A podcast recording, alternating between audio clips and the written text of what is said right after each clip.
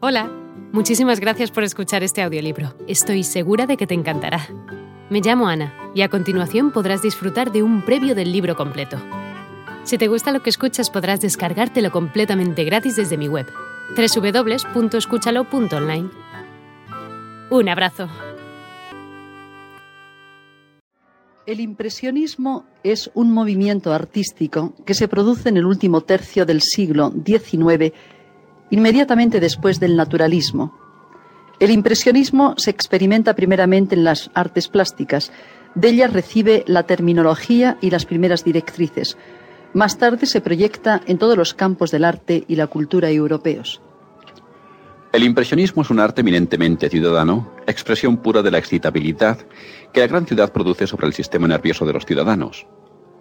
Hauser dice que es un estilo propio de hombres ciudadanos y nerviosos, casi neuróticos, porque describe la versatilidad, el ritmo nervioso, las impresiones súbitas, agudas, pero siempre efímeras de la vida ciudadana. Por otro lado, el impresionismo es la culminación estética de una larga aventura occidental que comienza en el siglo XIII. El mundo de la burguesía fue removiendo incansablemente el universo estático y teológico de los medievales hasta conducirlo a una situación de movilidad suma, de extremo dinamismo que el arte expresa en forma de súbita impresión óptica. Lo estático cae, perece y es sustituido por lo movedizo, por la pura y desnudez fluidez. El impresionismo no aspira a representar gestos estáticos ni situaciones perennes, sino el incansable proceso de aparición y desaparición que afecta a todos los seres concretos. En este sentido, es el último paso de la pintura figurativa occidental, el Renacimiento había puesto la primera piedra de la pintura subjetiva, es decir, la pintura que intenta representar lo que ve un hombre y desde dónde lo ve. Su gran hallazgo fue la perspectiva que expresaba cumplidamente este pensamiento. El impresionista descubre la momentaneidad de la impresión óptica, la precariedad de nuestras sensaciones y lo relativo de nuestras apreciaciones estéticas, y lo expresa genialmente.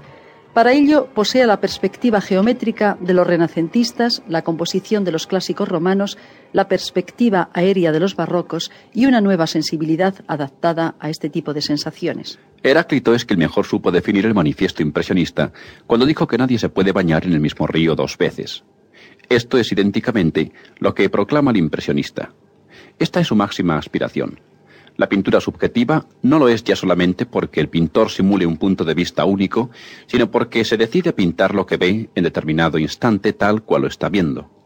Para decirlo de otra forma, el Renacimiento y el Barroco son un hallazgo geométrico espacial.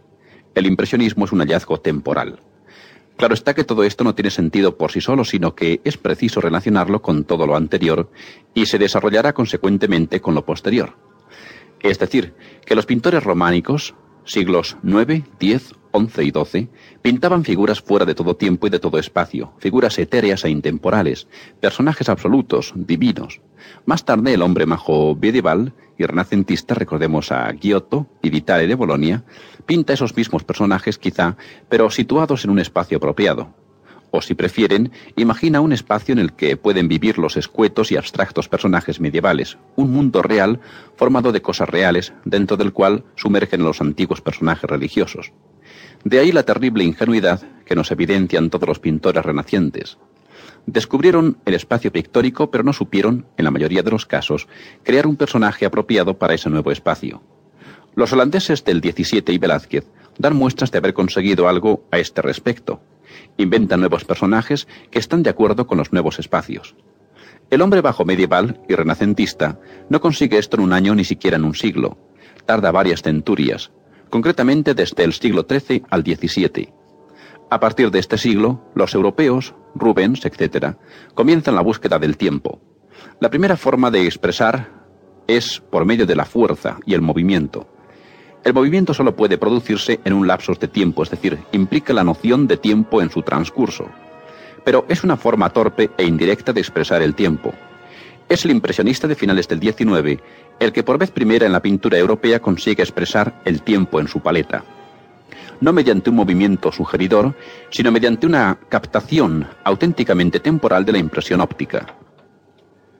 La solución era evidente, fácil, incluso si se ve desde nuestra perspectiva a un nivel histórico. Pero tardaron siglos en darse cuenta de ella. Fue preciso que el europeo cambiara su sensibilidad, se acostumbrara a ver las cosas en rápido tránsito de un origen a un destino, para que pudiera concebir la tremenda audacia de representar el tiempo en la pintura.